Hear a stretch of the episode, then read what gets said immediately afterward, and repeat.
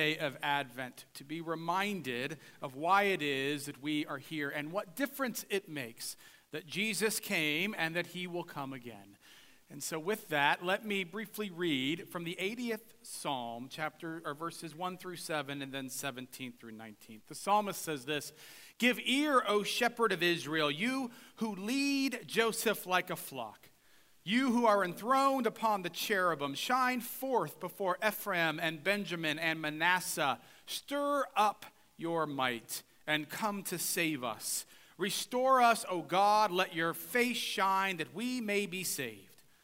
O Lord God of hosts, how long will you be angry with your people's prayers? You have fed them with the bread of tears and given them tears to drink in full measure. You make us the scorn of our neighbors. Our enemies laugh among themselves. Restore us, O God of hosts. Let your face shine that we may be saved. But let your hand be upon the one at your right hand, the one whom you made strong for yourself. Then we will never turn back from you. Give us life, and we will call on your name. Restore us, O Lord God of hosts. Let your face shine, that we may be saved." Sisters and brothers in Christ, this is the word of the Lord. Let's pray. Lord, we have already been led and will continue to be led in song. We give you praise for the ways in which you have created us as a people to sing out, to sing out praises, to sing out lament, to sing to you. And I pray, Lord, that as our hearts are lifted up, that they may be drawn to you, surely our salvation. May the words of my mouth and the meditation of all of our hearts be acceptable in your sight, O Lord, our strength and our Redeemer. Amen and amen. Well, I don't know about you, but I think that Christians, by and large, are a pretty strange lot of people. No amens? Trust me. Some stranger than others, to be sure. Just looking at a couple, uh, but... But we are a strange people, and you always know you are a part of a larger, strange group of people when you spend a lot of time making fun of subsets within your group, acting as if they are strange, because then it makes you feel better about how at least hopefully you're not quite as strange as they are. Right? We're Presbyterians, so we do this. We uh, we think, wow, those Pentecostals, they're strange, right? They they raise their hands, they dance around the aisles. That's just that's strange, right? Uh, we're, we're Roman Catholics, you know. Well, they they talk about Mary so much. Why talk about Mary so much? That's kind of strange. The Orthodox, they stand up their whole worship services. I mean, if we have people stand for more than two songs, people get upset. That's just strange, isn't it? Southern Baptists, you can't dance or drink. That seems strange, right? So we as Presbyterians love to put the strange spotlight on other Christians, when of course part of the reason why we do it is so that people won't look at us, because we are strange as well. I mean, who else has a congregation elect a committee who then goes to decide who should be on another committee, and then that committee brings it back to us to see whether or not we really think they're fit to be on that committee or not? It makes no sense, because we are a strange group of people. And truth be told, rather than trying to run away from just how odd we are, we should probably just embrace it. Because, of course, Hebrews, right? Hebrews tells us that we are strangers and exiles in this world. And what got me to thinking about how strange we are is this particular psalm. Psalm eighty. There was somebody, Psalm eighty is in the lectionary. It is assigned to be read on the fourth Sunday of Advent. And some strange Christian somewhere thought, this is a perfect psalm for a Sunday that now is just two days before Christmas. Now, I wasn't expecting a psalm that had, or, or a scripture passage that had Santa Claus or elves or reindeer in it, but I was expecting something that might at least be somewhat happy or cheerful. Wouldn't you expect that? But the eightieth psalm that has been assigned to us by some strange person is instead a psalm of lament. I'm not sure if you were listening to it or not, but it goes on to talk about this eightieth psalm. It's accusing God of many things, right? It's talking about, God, why don't you get up? Or as Eugene Peterson says in the Message, get out of bed, God. And then the psalmist goes on to talk about the reality that keeps giving it, that, that God keeps giving them, not bread, but bread of tears. Or again, as Peterson might say, bucket after bucket of salty tears to drink.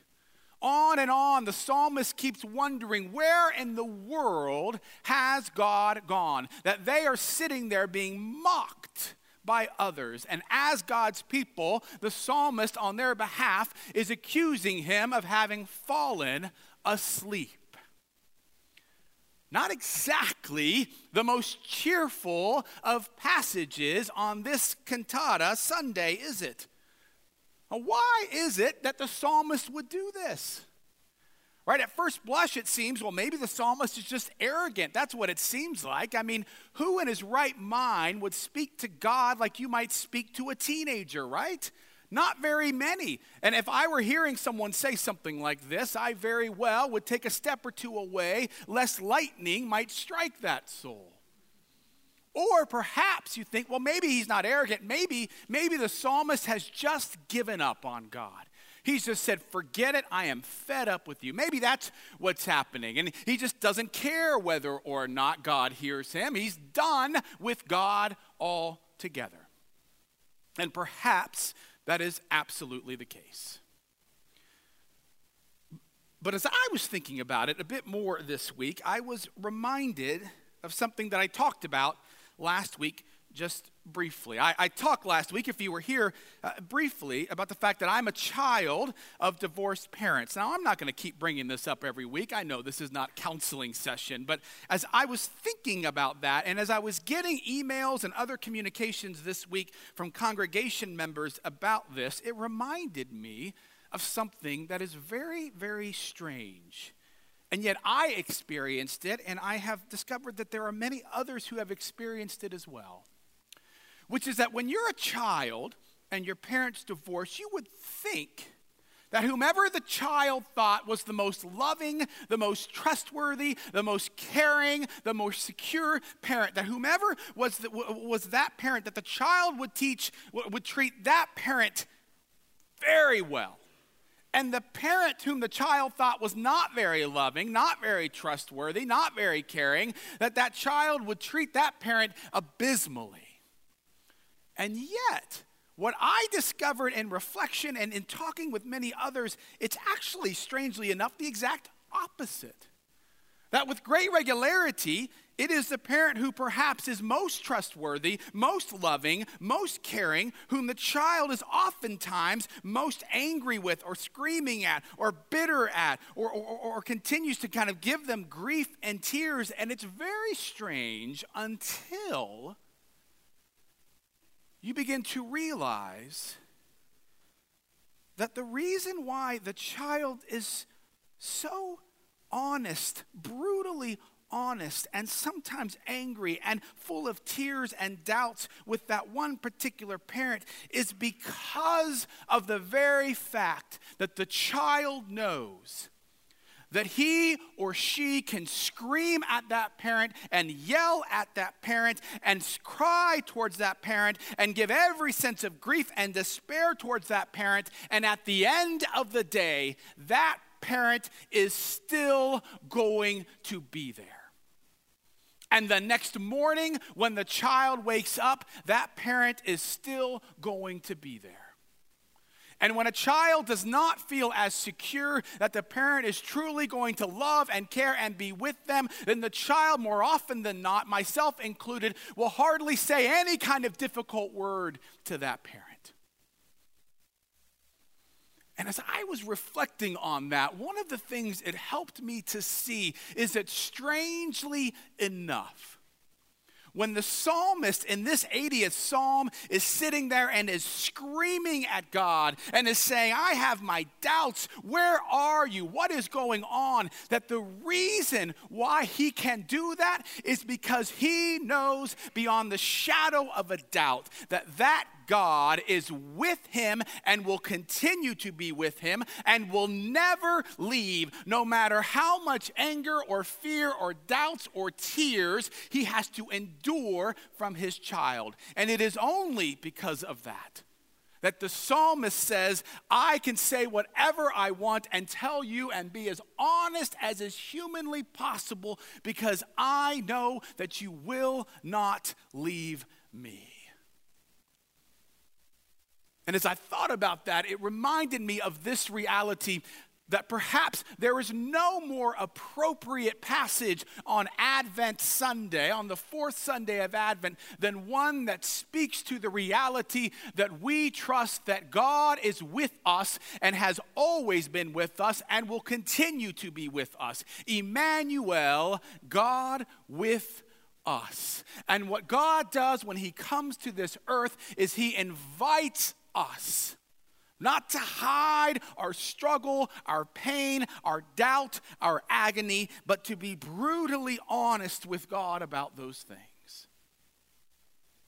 But not only that, what we also see in this particular psalm is the fact that while the psalmist is clearly honest and is upset about God, that the psalmist also knows that things are not as they should be, but that God and only God is the one who can rescue and bring salvation. The psalmist begins by saying, give ear, O shepherd of Israel, who you who led Joseph like a flock, you who are enthroned upon the cherubim, and then ends by saying, restore us, O Lord God of hosts. Let your face shine that we may be saved. In other words, the psalmist knows, even in the midst of his agony and pain, that the only way to be rescued, the only salvation, is found in God. And that no matter how much in despair he may feel, he knows that true hope, true joy, true peace, true love is only found in God. See, that's important, especially for a group of folks like us. Walter Brueggemann makes this great point, which it would be wise for us to pay attention to, which he says, so often in successful and affluent cultures, we think that with enough knowledge, enough power, and enough money, we can tame the terror and eliminate the darkness. And what we know, my hope is all too well, is that no matter how much money or how successful or how much power you may have, that none of those things will ever tame the terror or eliminate the darkness. The only thing that can do that is the one who was born and who will come again. And this Christmas, you can get the greatest of gifts, that perfect diamond ring, the best teddy bear, a black Toyota four runner with three rows and a sunroof.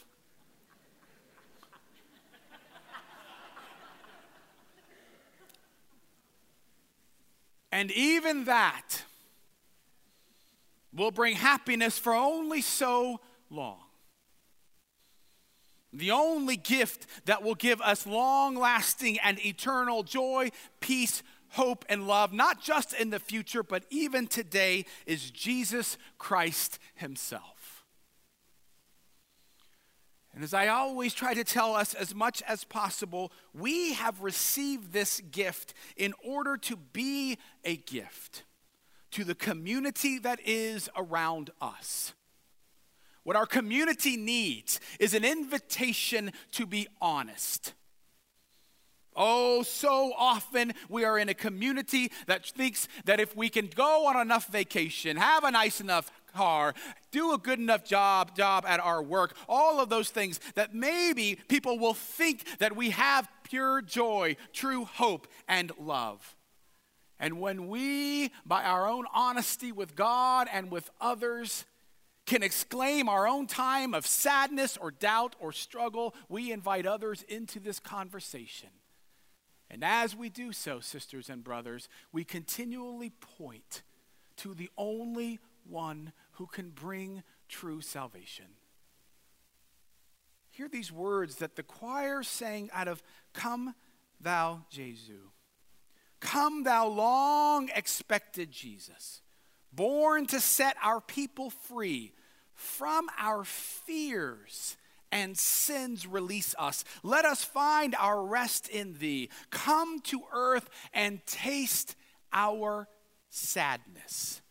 He whose glories know no end, by his life he brings us gladness. Our Redeemer, Shepherd, Friend. Sisters and brothers in Christ, on this, the fourth Sunday of Advent, let me assure you that God can handle any emotion that you may bring to him, because he was born on this earth in the midst of all of that sadness or pain or loneliness or despair. And then let us turn and trust in him, knowing that no matter how deep that despair may be, it can never run deeper than the joy, the hope, the peace, and the love which Christ honors us. For in him we have found our salvation. He is our Emmanuel, God with us, the one who has come and the one who will come again. Amen. Let us pray. God, we gather on this fourth Sunday of Advent. Do we come, Lord, not hiding our struggles, but being honest about them? But we also come as a people, Lord, who know there is nothing that we can do about those things beyond your reaching down and loving us as we know you have done in Jesus the Christ. And so I pray, Lord, that you would be with all of us even now. For those who are struggling, that you would invite them to struggle with you. For those who are looking for true peace, hope, love, and joy, that they would know it could only be found in you. And it is in your name we pray. Amen and amen.